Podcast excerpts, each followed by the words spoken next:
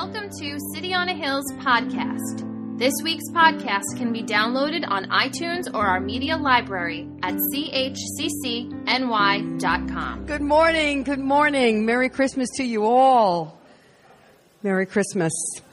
You know, I was thinking as we were singing those songs, beautiful lyrics, Steve, this morning. And they always touch you every Christmas, doesn't matter, right? You can sing them over and over again, and you think about that morning. And I was thinking, I certainly hope there's a YouTube somewhere of Christmas morning. Yeah, yeah. Do you think tech, you think tech has anything on God? Can you imagine when we get there? When we get to the kingdom, do you think we're not going to get a chance to see that actual morning? If we can see YouTubes and we can see uh, videos of things that happen. I am so anxious someday when God shows us those videos and we actually get to see what that Christmas morning was like. It really happened. It really happened. Well, this morning as we proceed and uh, move on this morning, uh, Joe and I were just sitting in the kitchen and we were just talking about taking the tithes and offering.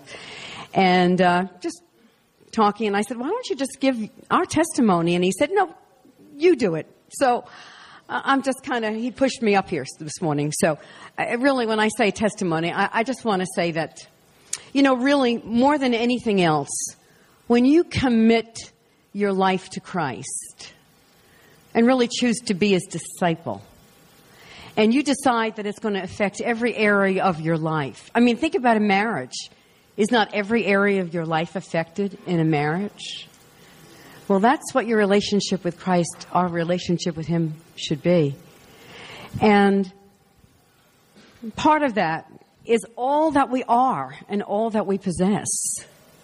And so many, many years ago, when God made that real to, to Joe and me, we decided that there would be a conscious decision to start with 10% and to give our, our um, possessions first top thing off of whatever we, whatever our income was, that it was going to Christ and the purpose of furthering His gospel because of what it had done in our lives.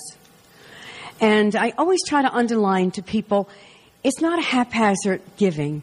It's a conscious decision in our lives that really makes a difference. And this is what we were thinking about this morning. Not only over the maybe 40 something years that Joe and I have had the honor of sowing into the kingdom, I want to tell us this morning and remind us that it's not about, first off, about our money. It's first off about putting Christ in his place in our lives. We have just sang that he's Lord, and one of the ways that we declare his lordship and put him in and give him his rightful place in our lives is by giving of our possessions, as we will do in, in a few minutes. And this is the thought, uh, as we were talking, I said, you know what? Not only, you know, this is, we hear it all the time. You know, we don't hear it anymore because we hear it so much. That God so loved the world that he gave. And giving is part of the Christian life. It's because the giver lives in you. And not only does it become um, something that you feel that you do at a commitment, you do it because you want to do it, because the life of a giver flows from you. And we found that as we made that conscious decision in the beginning, and it became part of our lives, one of our testimonies is to tell you, do you know what it does? Not only has God proved faithful to us over the times when we wondered how we were going to be able to make our bills, whether it was at home or whether it was in the church, there were many, many years in the church where we just didn't know one month from the next how we'd ever be able to get through. And you know, saints, truly, not only did we see God being faithful, but when you really make a conscious decision to put Him first in your finances, you lose a fear. You lose a fear of financial chaos in your life. You actually, when tough times come, you can stand on that ground and say, you know what? I've given God his first place and now I can trust him in this situation. How many of you have found that to be true in your life? Look around. It's true. He takes the, the fear. You lose the fear in your life because you know what?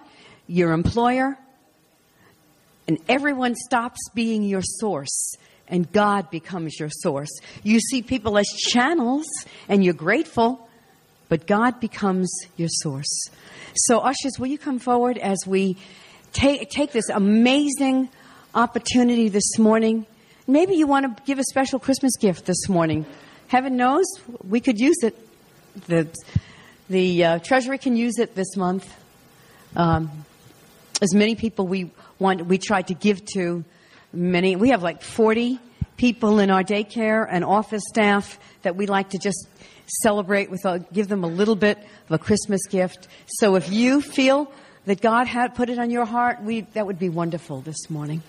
So Father, we just gather in this place this morning, like so many of our brothers and sisters all over the country and all over the world.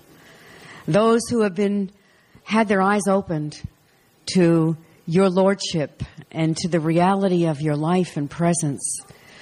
And, and, Father, we just resist every single worldly thought that would make us think we're doing you any favor by putting money in a basket.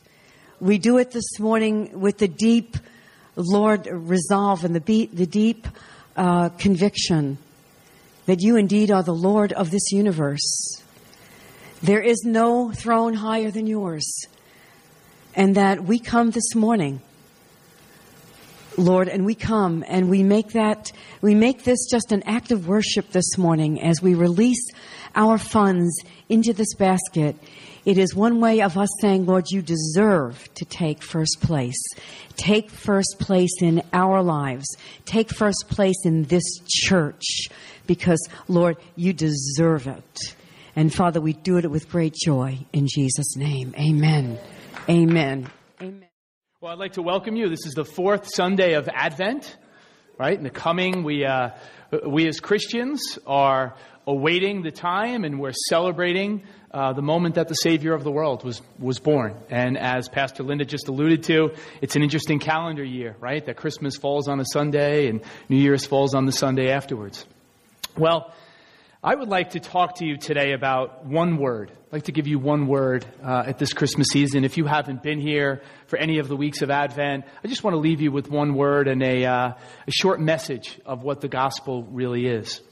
Well, I'd like to start with an unusual source for a sermon. How many of you know the name George Carlin? George Carlin, comedian, who passed a few years ago. Some of you are going, Am I in the right place? I'm, in a church, and this guy is using George Carlin as an illustration. Yes, I am. Uh, he had a, uh, a routine, and it was interesting. He, he talked about the difference between football and baseball, right? And this is his words. And he talking about the spirit behind those two sports because, you know, they can be really different. So he said the difference between football and baseball. Football is played on a gridiron. Baseball is played in a park. Kind of a fun place to play. Football players wear helmets. Baseball players wear caps. In football, there's a specialist who comes in to kick something. In baseball, there's a specialist who comes in to relieve somebody. Football has the two minute warning. Baseball has the seventh inning stretch. Football has sudden death. Sounds kind of ominous. Baseball gets extra innings, not just innings, but extra innings. In football, a runner will give you a stiff arm. In baseball, the runner gets to slide. It's kind of fun. But the biggest difference between the two is that football, the object is military. In football, the battle is fought in the trenches.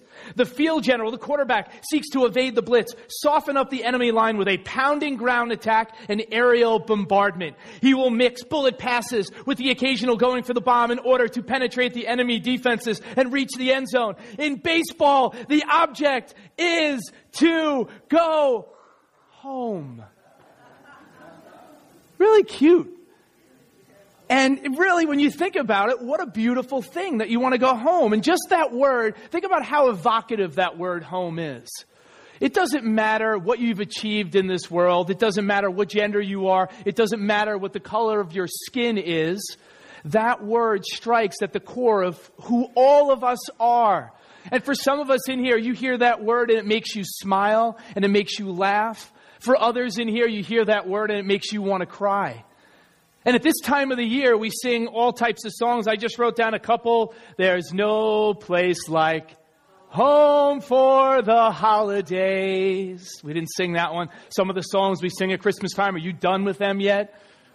Right? No, you're not. Well, I am. You listen to the radio enough and the same songs and they play them over and over and over again. Well, that's me. Okay. Uh, I'll be home for Christmas. That's another one. Right. But you think about it and just that word, it evokes memories. And for some of us in here, we have very happy memories. Right? For others of us, you hear that word home and there is real pain that is inside your heart from whatever your background is, wherever you grew up.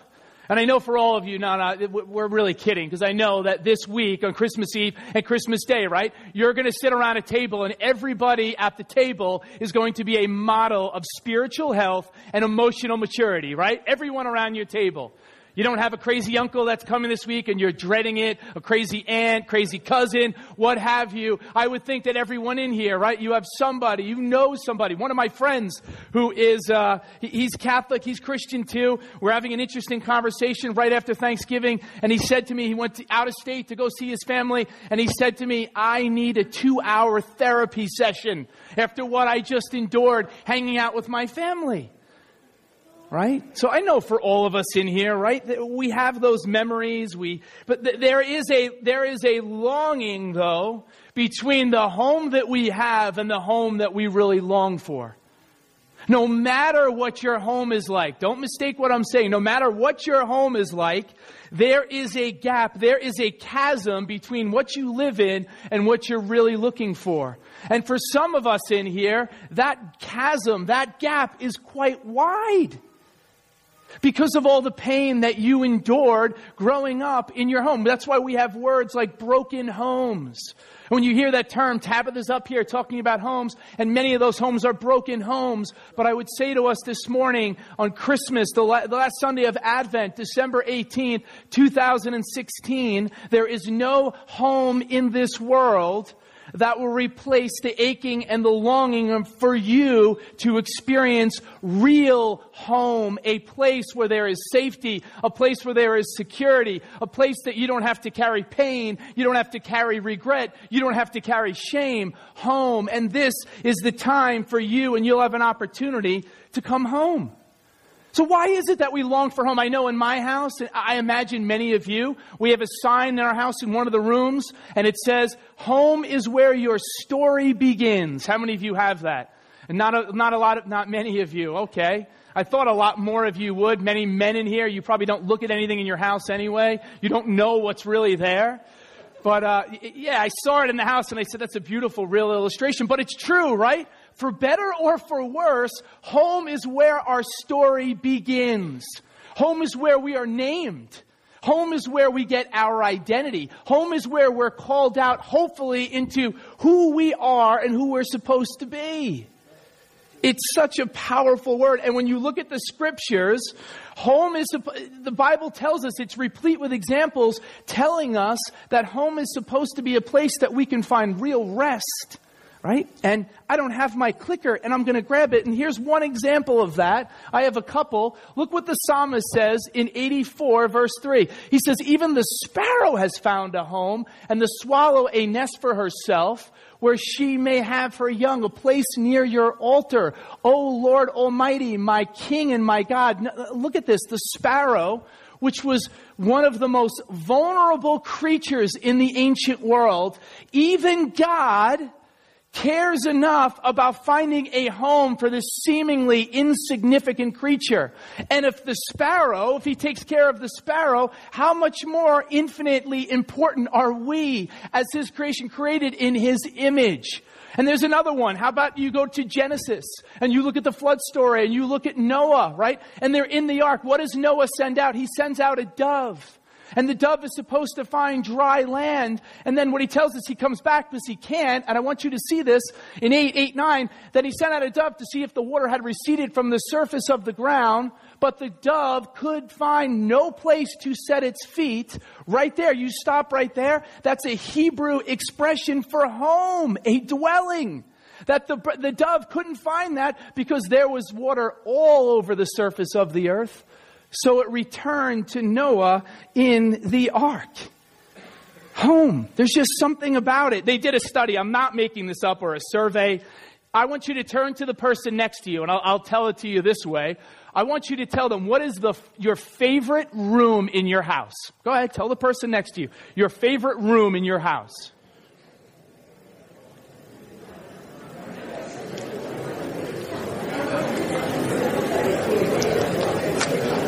All right, ready? I am going to venture to guess. I'll, show of hands. How many of you said the kitchen? Kitchen. Really? Not even half of you. What were your other answers?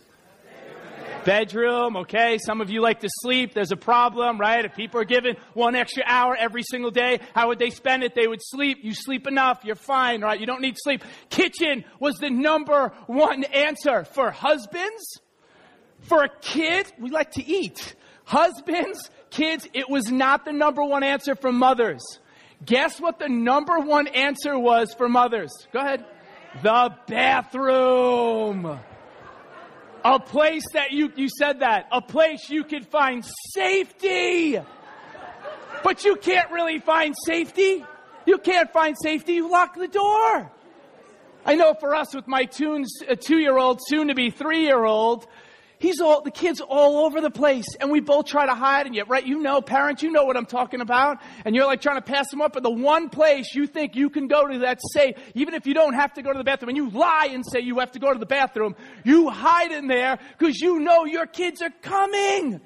Nolan stalks us. Kid wakes up in the morning, he stalks daddy in the bathroom. And then I'm yelling at her, will you take care of your son? Your son, not my son, your son. Funny. But really, I thought that was kind of cute. But, but, but law, we long for home because home is the place where we're supposed to belong, isn't it? It's the place that when we go there, we're supposed to come into the realization of who we are. We're supposed to be loved and we're supposed to be accepted no matter what we do. Home is supposed to be the place that when we go there, we're taken in. The great Robert Frost, uh, he, he wrote a poem some time ago, and there was, there's a poignant piece in the poem. The, the name of the poem, if you want to look it up, it's called The Hired Man. And in there, it's a couple. And they're reflecting on a, an acquaintance who is coming back, and he's kind of troublesome. And they have this whole conversation because the, the husband really doesn't want to bring him in. And the wife is like, no, we, we should bring him in. And the husband says, Home is the place that when you go there, they have to take you back in. And she says, no, no, no, no, no. Home is the place that when you go there, you don't deserve it. You, it's a picture of grace. She's saying you don't deserve when they actually take you in and accept you. What a picture of grace. Home is the place that we don't really deserve. It's unmerited. You can't earn it, but we try to. And you look in the Bible, the first verses in the Bible in the Old Testament are God creating home, the Garden of Eden. You know how many cities have, have that name, named Eden? I even looked on the baby list. You see all those lists of like names. Eden is actually a name that's climbing. It was on, we don't have any girls, but it was on our short list. Should we have a girl? There, there's something, a longing in the human heart, and it was paradise, and man and woman were there, and it wasn't just, it wasn't just beautiful because of all the lush vegetation and everything that they had before them. It was beautiful because God was there. And the Bible tells us God used to walk with man in the cool of the day, that there was a partnership, there was a union, but that union was broken in the garden, and man fell in the garden. And then the story that God tells becomes a story of how he can repair the home that was broken and the sin that entered the world. And he'll try as you go through the Old Testament and he tries with his people and then he tries again and he tries again, but he doesn't stop trying. And even though he's a jaded lover and even though oh, time and time again the Israelites turn their back on him and they're stiff necked, here is a God who says, I will keep coming until ultimately 2,000 years ago, he is born to an impoverished couple in an obscure village in an unimportant place on the planet he never holds political office. He never, he never even raises an army. A few hundred people will ever meet him in his lifetime. A few thousand people may have, may have heard him speak. But let me tell you something. That is the name that is above all names because that name has inspired more founding of hospitals and schools and universities than any other name. That name has inspired the expression of more art than any other name. That name that I'm talking about, Jesus Christ, is the name that would cause people people to sacrifice their resources, that would give up everything they have, give up safety and security to risk their lives because of this one Jesus and everything that he said. What if we went back, friends, 2,000 years ago? What if we went back to Bethlehem? And what if we talked to somebody and I said, listen, wake up, pal, wake up. The Savior of the world is being born in your obscure, seemingly unimportant little village tonight. What do you think those people would say? That person would say. And then what if you said to them, hey, you know what's going to happen 2,000 years from now? They are going to celebrate the birth of this individual, just his birth into this world. And that birth is going to cause traffic jams in Seoul, South Korea, in London, England, New York City, Los Angeles, all across the world.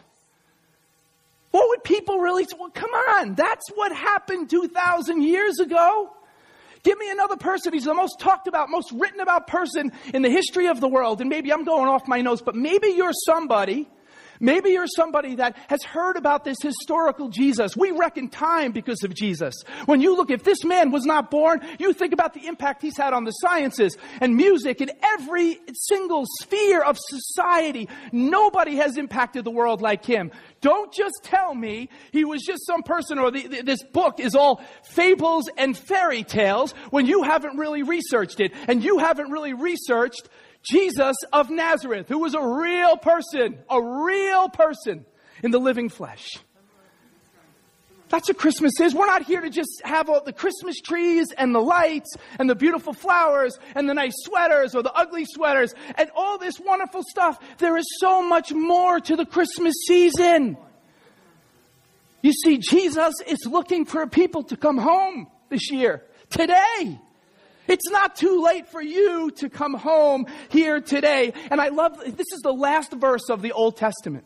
The Italian prophet Malachi, look what he says. He says, and he will turn the hearts of the fathers to the children and the hearts of the children to the fathers. Could we use, this is the last verse before the silence of a couple of hundred years. This is the last verse of the Old Testament. Let me tell you, God has not forgotten. God knows He is repairing what has been lost. The paradise that was lost will be regained. Don't you look at the world out there and think that could we, I mean, are we a people today? Don't we want to see this? The hearts of kids turn to fathers and the uh, hearts of fathers turn to kids. You bet we do. But don't you think leaving here today, when you look at the world outside, that he doesn't know and that he doesn't care. He knows exactly where things are at and he's exactly on the schedule that he knows he's supposed to have. But our longing, friends, our longing for home is really an echo again of our longing for God. And the problem though is we want God, but then we don't want God. we want God sometimes when it's convenient but then, God, I, don't make me obey you. Don't tell me to do certain things with my money, with my time, or my resources. Don't place any restrictions on me. I'll come to church. High holidays, I'll be there. But don't ask me to do too much. Don't get too involved in my life. And we don't want him to. One of the greatest stories Jesus told, the unforgettable story of the prodigal son. It's a broken home story. It's a story, if you don't know it, that's fine. You never heard the story of the prodigal son. It's a story of a son who asks his dad while he's alive for his inheritance, which is something in the ancient world you would never do, even in the modern world. Who does that? And Jesus tells a story about this guy, this son, who takes his inheritance. The father gives it to him freely. And he squanders everything that he has. He goes off. And he's literally then in a pig pen. He's lost everything. He has nothing. And he wonders, he says, What if I can go back home? What if I go back home? Do you think my father will accept me? And he says, Oh, I know what I'll do. I'll go on the good works program. I'll earn my way back into my father's house. That's what I'll do. I'll get back in his good graces. And as the story goes, if you don't know it, right, the father, the son is coming home and in the distance the father sees him and there's the father. He doesn't wait for the son to come to him. He runs out to where the son is and he throws his arms around him and he hugs him and he says, bring him in. Where's the fatted calf? Get the fatted calf. This is it. My son who was lost has now been found. He didn't have to earn his way back in. He was accepted home because of who his father was, not anything that he did. He says, Come back home. And he comes. Listen to me. Everyone is supposed to come home, but you know what we are as human beings? We're runaways. We're runaways and we run away. We're stiff necked. We're stubborn rebels. Can I talk about, I want to, can I give you a little history lesson now? I'm going to give you some, wow. Can I give you a little history lesson now? All right, you know I like to set things in the, in the proper context. I want to give you a picture this Christmas. It's going to take me a few minutes, but I want to give you a picture of what something Jesus talks about that it's so popular, but it's kind of been distorted. And I want you to see the glorious picture. And at the end, hopefully, it's one of those aha moments. And you, I want you to look on the side screens, and I want to talk about homes in first century Palestine. Okay? This um, I drew this last night, and what I'm trying to convey to you what I'm trying to convey to you, this is called an insula. I-N-S-U-L-A. And an insula is a home, but very different than what you and I would consider a home, right? The insula was a courtyard that you see the people here. They're gathered around. This is where they would, you know, uh, kill the animals that they were going to eat. This is where they'd kind of hang out. This is where they'd play games and do all. This is where life really took place in this insula, in this courtyard. And what you see behind this in the background, see this guy right here? These would be rooms that would be added on to the insula. These would be rooms where people would actually stay. You with me? Everybody, you with me, right? So these are rooms. Now, these were multi-generational dwellings. So when somebody got married, marriage was much different then than it is now. And I'll explain all of this. But when somebody got married, you had multi generational dwellings. So when somebody got married, it wasn't like, hey, let's go hunt for an apartment or let's go look for a new house. You added a room on your, your parents' house. So if it was, you were the son, on your dad or dad's house. If you were the girl, on your father-in-law's house. You just built rooms on this. Everyone with me?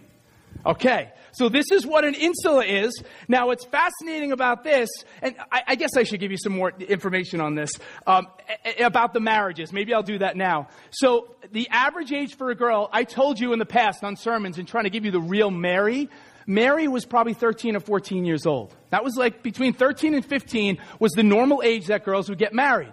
Now, guys would usually be in their 20s, so they would be a little bit older. And like as Joseph was, and you know, all the men in here that you're married maybe to a younger spouse, you all said amen. All right. I would never have said that if my wife was in here. I'm a smart man. Okay. All right. So Jesus, when he talked about these situations, it was interesting. And, and there was a term, there was a term that they would use. The bride was referred to as she who was bought at a price because the father of the groom and the father of the bride, and I've done like the blood path and the sacrifices, it's a little different, but they would sit down and negotiate what would be known as the bride price. How much is the groom's family willing to pay? Hopefully, you're starting to see a picture. How much are you willing to pay for that girl that your son is madly in love with? Now, Jesus, he often, when he talked about his wedding stories, he would talk about an announcement going out to people that the wedding day had come. Now, here's another difference.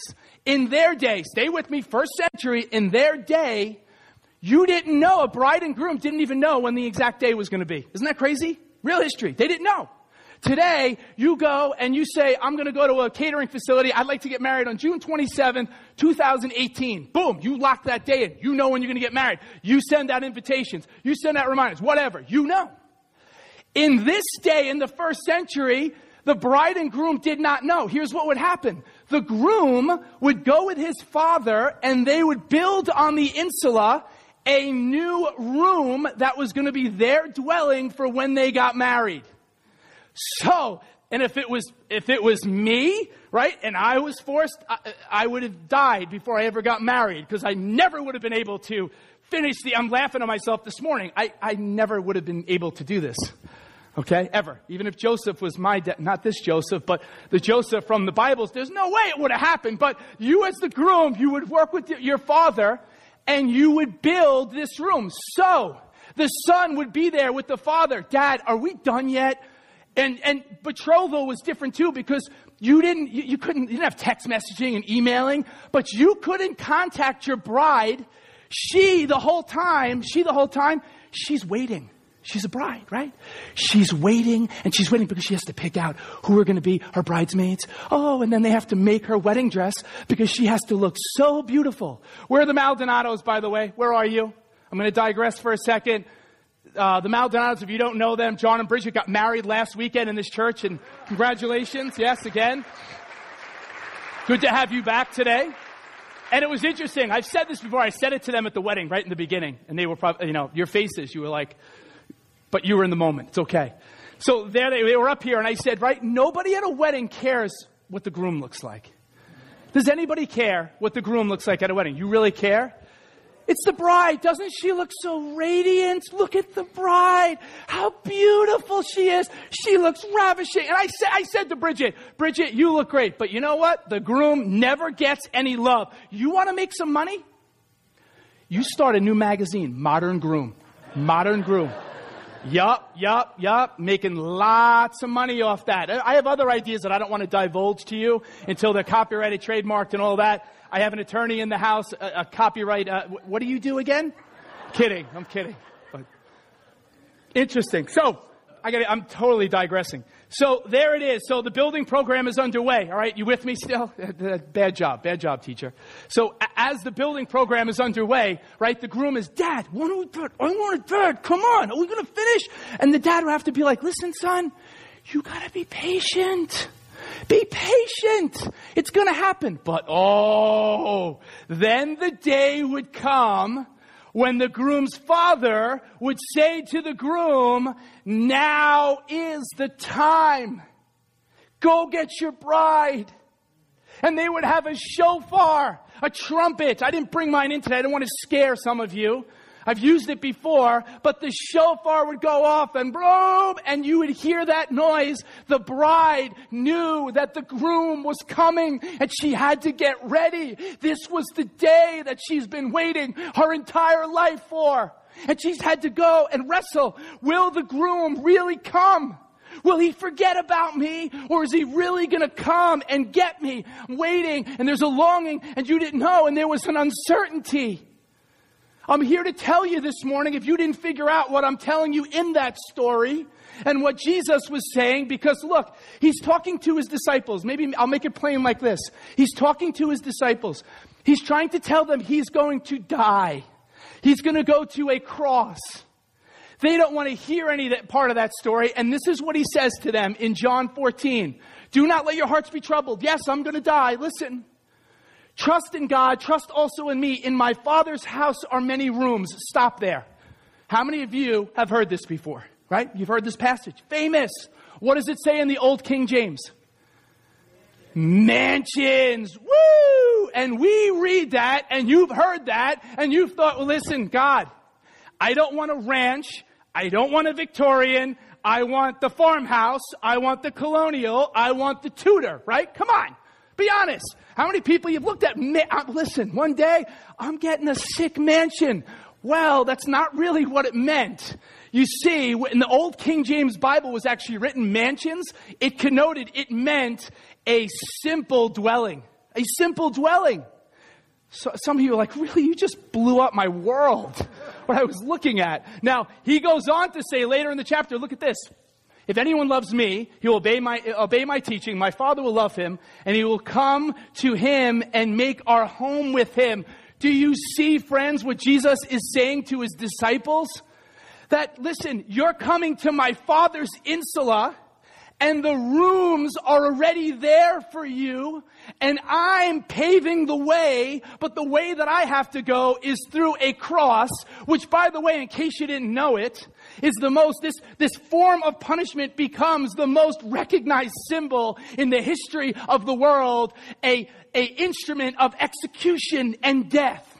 And he's trying to tell them, listen, I'm going to pave the way so that you can be with me in my home and you can reside with me forever and you can find security and all of your dreams and everything that you've aspired to do. You can find that. You can experience that. It'll be real. Isn't that great? I just, I love this. I love this history. I love what it means for us as Christians. I love what the identity that Jesus is coming to give because here are these disciples and they've walked around life and they've been troubled and they've been lost and kind of in this Jesus, they found a home.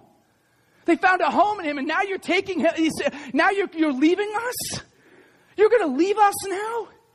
He's saying, oh no, don't worry. Don't you worry, you will be with me again. I sat there yesterday, and I don't know if this is awful parenting. Maybe you can help me. Pretend like you're, um, you're, you're like you're the therapist. There I am yesterday. It's eight o'clock in the morning, and Megan came downstairs, and I'm sitting with Jameson, and I'm on my Kindle, and he wants to read, and it, it was religious the stuff. It wasn't the Bible, but whatever, theological shocker. And uh, I'm reading the stuff, and then he started reading it with me. And Megan comes in, ruins the moment, and turns the TV set on. She thinks she's ruining the moment. She turns the TV set on, and then the Passion of the Christ was on. Passion of the Christ. I don't, I don't really watch that. I saw it when it first came out. Maybe I saw it one other time, but it was towards the end of the movie, and I looked at my seven-year-old, and she, my wife looked. At, we looked at each other, and I'm like, "Do we, Jameson? Are you afraid? Is this okay?" And the kid sat there, and we had a conversation like I've never had with him before about what that meant and what, what Jesus was actually doing, the questions that he was asking. And then Mel Gibson, beautifully done, the teardrop as it comes down. And I, I tried to explain to him, and I was, I was thinking about this, and I said, I'm trying to explain as best I can, Jameson, what Jesus did and what this means for us that we can finally come home. Because there's, listen, there's nothing in this world that will ever satisfy us. Can I give you an illustration? Can I leave you with one? Here's the illustration I want to leave you with. I didn't know if I was going to do it, but I feel led to do it. The illustration, I want you to imagine you're a house, okay? You're a house. Jesus is outside of the house. And Jesus is knocking on the door of your house. Jesus will not force his way into your house. He's not going to force his way in. He's not going to be too obtrusive. He wants you to let him into the house. But you know what our problem is many times? Oh, it's, it, come on. Listen, I have to be brutally honest and transparent with you. For many of us, we don't want Jesus to come into the house because the house is a mess. Am I preaching yet? Because the house is a mess and we don't want to let him inside to see everything that's there. But what we do is when we need something from Jesus, we go up to the door and we, cra- oh, I've done this. I'm speaking from my own experience and I've cracked the door before and Jesus is there and I say, Jesus, can you give me this? Jesus, can you give me that? Jesus, can you give me this? But after he's done giving me something, I shut the door and I leave him outside because I don't want him to see all the mess that's inside because you know what? I'm going to clean that up. And I've spent a large portion of my life trying to clean up the mess and trying to distract myself from the mess. And let me tell you, I've let things into the house to try to distract me from the mess. Maybe you have as well. I think about all the stuff. Megan and I are just going through the house and getting rid of stuff and the stuff that accumulates. And I thought about it from a spiritual perspective. How much stuff have we accumulated? How much junk is in our house, but we don't let Jesus come into the house because we're ashamed of how it looks. And we try and we find people, right? This person is going to help me clean up my mess. This thing is going to help me clean up my mess. When I get this promotion at my job, when I do this, when I buy this, this is going to help me get rid of the mess. Or you know what we do? You know what we do? Other people, this is what we do. I had a friend as a kid, and I'll never forget this. I go over his house, and I, I, don't know if any of you did, he, the, all the furniture was like covered in this one room. And it was like the sacred room that nobody was allowed to go in and nobody was allowed to touch anything. Okay, if you have one of those rooms, that's all right. Pastor Linda can help you. She'll counsel you. I won't. But if you have one of those, the kid had one of those rooms where everything was covered and everything was perfect. And usually, do you ever notice, like, you go by home sometimes, you look inside, like, I'm at a holiday party last night with other people. We were invited to a holiday party with homes near us, and you always see these homes, but then when you go inside, right? And what we're good at is that front room is usually that good room, the front room that people can see from the street. Leave the front room really clean, right? Everything's in perfect condition, and the rest of the house is a total mess. You know what some of us have done, friends? We have told Jesus to go sit in one room of the house. You can sit in this room of the house, but you can't go to the rest of the house. Or we've evicted Jesus out of the house. He used to be in the house, friends, but he's not here anymore. And for some of you, I never get you back, so I am a little in your face today because I love you. You've evicted Jesus from the house, and you know what? You've tried with everything the world has to offer to find happiness, to find contentment when the guy that can help you, Jesus Christ, is standing outside your door in an apron with a bucket and a mop and he's looking to clean up your house. But we don't let them in. We can't, none of us in here, we can try as hard as we want. That's why I'm sorry when people say it's just about being a good person. There's still a mess in our house. There's still a chasm. God is infinite and God is perfect. There's a chasm. Where does it end? Where does it begin? You get in conversations even with kids, and I'm like, all right, so wh- wh- who's going to go to hell, and where does the line? Where's the line of demarcation? Hitler, and pick any person, Pol Pot, pick anybody you want. Where is the line, though? And you can't define that line. We're all people that have run away. We're all prodigal sons and daughters. Transformation can happen, friends, if we open up the door to our house and we let Him inside. Transformation can happen when we open up our lives to the one that went to the cross, the one that was born 2,000 years ago, came into the world, lived a life, was the greatest teacher the world has ever seen, and his salvific work on the cross is for us, every single one of us in here. We're all searching, we're all looking to come back home. And maybe that's you today, I don't know. And we don't usually I don't usually preach messages like this, but it was it was burning in my heart to give you the truth this year on December 18, 2016, about the truth of the gospel. You are marred by sin and so am I. We all have junk, and the only one that can clean it up is Jesus. And stop acting as if your mess, you can't do anything with it, and you're embarrassed by it. That's pride. Just put, call it what it is. None of us are perfect. None of us are. The person that's speaking to you, you fall down, but I always say it to you. Know what I know and understand? I understand He loves me. And I don't try to be perfect, and I don't try to live with any airs about me. I know I'm not perfect, but I know I'm perfectly loved. No matter what I do, no matter what I do, I'm loved, and so are you this morning. And maybe you feel a long way from home. I read a um, fascinating book. I'll leave you with this, I promise. The name of the book is a, a Long Way Home. And it's a story, maybe you saw it, they made a movie about it. It's called Lion, and it just came out this past year. And it's a story of this young man from India who, when he was five years old, he's with his 13 year old brother, and they're at a train station. And his brother went somewhere for a little while, and this kid's on this railroad car, and he's sitting on the railroad car, and he falls asleep. He wakes up a few hours later and he's in Calcutta, 1500 miles away from his home. True story. Amazing. Lives on the streets as an orphan for a few weeks. Eventually gets taken in an orphanage there. He doesn't know where his family is. He has no way to contact them. No one can help him. An Australian couple came to that orphanage and adopted him. 26 years later, in 2011, you see, he had always had a gnawing uh, presence, something going on inside of him where he wanted to go back and see his real family because he, he had a home, but he knew it wasn't his real home. So he wanted to get back to his real home. In 2011, he went online and he went on Google Imaging and he saw Google Maps. And he had somebody help him. And in the book, he talks about it was like trying to find a needle in a haystack because he recollected he had a few faint memories of what happened, what that train station actually looked like. So he wouldn't stop. He was tenacious for over a year. He's looking and he's searching and he finally goes there in 2012 in the area, the vicinity he thinks it is. And he finds some locals and the locals, he tells them their story and then the locals get him in touch with his family and the reunion. You have to watch the movie.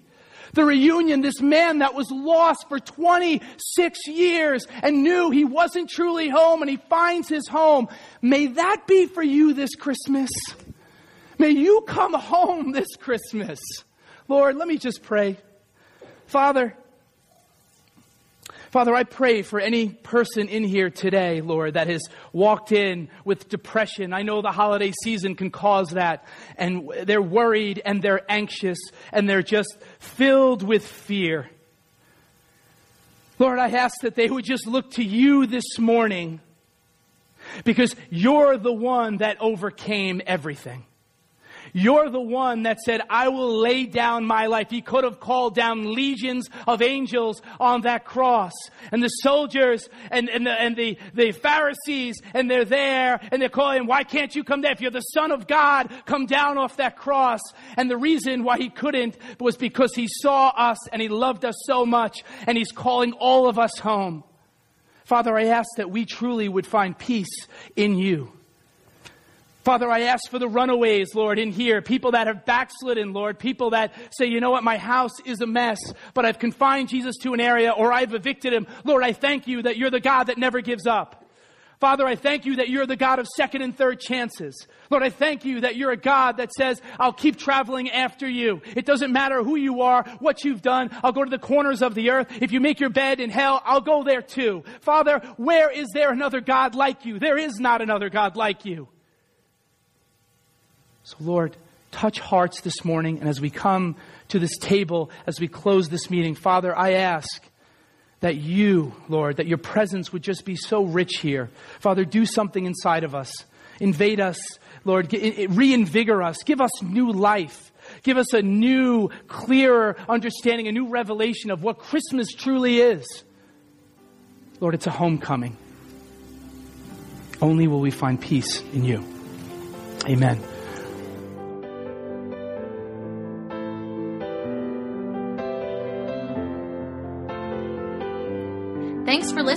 City on a Hill's podcast. For more resources, visit us at chccny.com.